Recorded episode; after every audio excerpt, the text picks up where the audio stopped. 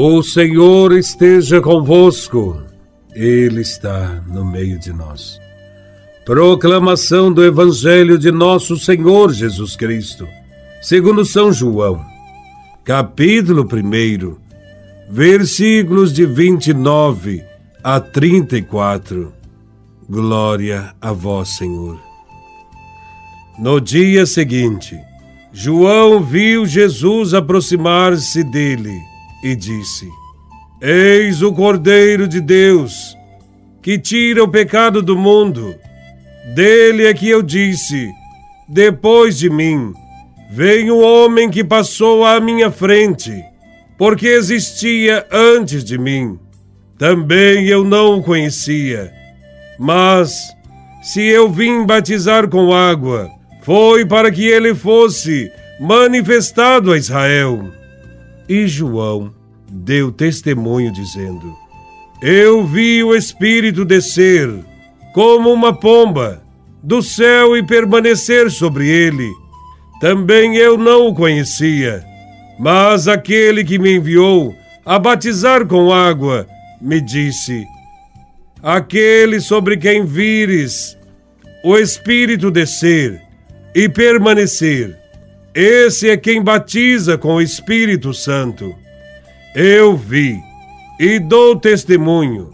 Este é o Filho de Deus. Palavra da salvação. Glória a vós, Senhor. O Evangelho nos apresenta a missão de Jesus. E para falar dessa missão, João Batista chama Jesus de Cordeiro de Deus que veio tirar o pecado do mundo. Podia-se definir Jesus como legislador, juiz, dominador, rei. Mas, ao invés disso, João Batista o chama de Cordeiro de Deus. Esta é a expressão que melhor resume aquilo que Jesus irá fazer. Ele veio para dar a sua vida. Jesus é o servo de Deus, anunciado pelos profetas, aquele que devia sacrificar-se pelos seus irmãos. Também é o verdadeiro Cordeiro, que vem tirar a humanidade da escravidão em que se encontra e conduzi-la a uma vida na liberdade. Acreditar que Ele é o Cordeiro de Deus implica mudança também em nossa vida, na vida de nossas comunidades. Como cristãos, temos que continuar a missão iniciada pelo Cordeiro de Deus. É necessário, portanto, fazer a experiência de Jesus, saber quem Ele é e aderir ao seu projeto de vida. Aderir à vontade de Deus é receber o Espírito Santo e se tornar servidor, testemunha do reino e apóstolo hoje. João Batista ignorava quem poderia ser o Messias. Esse estado de incerteza provocou a busca, o conhecimento, a experiência. João Batista teve certeza de quem era Jesus quando viu descer sobre ele o Espírito Santo. Este foi o sinal que o Batista recebeu como confirmação do conhecimento que já tivera. De fato, conhecer a Jesus não é somente saber quem é, o que faz, onde mora. Conhecer é fazer a experiência.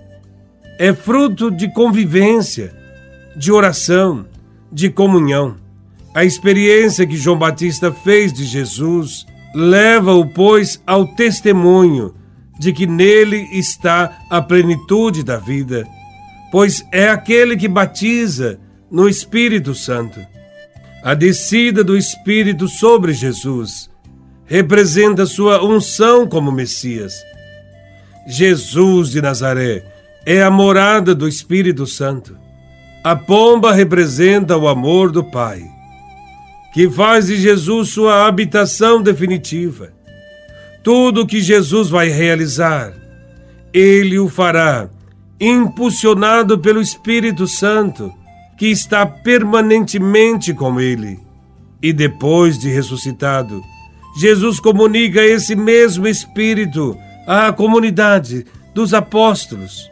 É esse Espírito quem vai recordar aos cristãos que devemos ter a prática de Jesus neste mundo dilacerado por discórdias e desigualdades. O Batista se tornou testemunha da presença divina na pessoa de Jesus. Esse testemunho de João Batista o torna o maior entre todos os profetas. Ele declarou publicamente que viu o Espírito descer do céu como pomba e pousar sobre Jesus. Também nós somos importantes pelo testemunho que podemos dar de nossa fé. O testemunho cristão é mais do que nunca necessário nestes tempos modernos. O melhor testemunho é, sem dúvida, o amor. É o amor, uns para com os outros, que determina quem é ou não discípulo de Jesus Cristo. João Batista é a testemunha, que teve como missão preparar o caminho para as pessoas chegarem até Jesus. A testemunha deve ser sincera e não deve querer tomar o lugar da pessoa que ela está testemunhando. O testemunho de João Batista não terminou aí. Ele cedeu generosamente seus discípulos a Jesus de Nazaré. Façamos como este profeta. Reconheçamos a Jesus como Filho de Deus e apontemos a Cristo como Salvador a todos os que ainda não encontraram a Deus. Louvado seja nosso Senhor Jesus Cristo, para sempre seja louvado.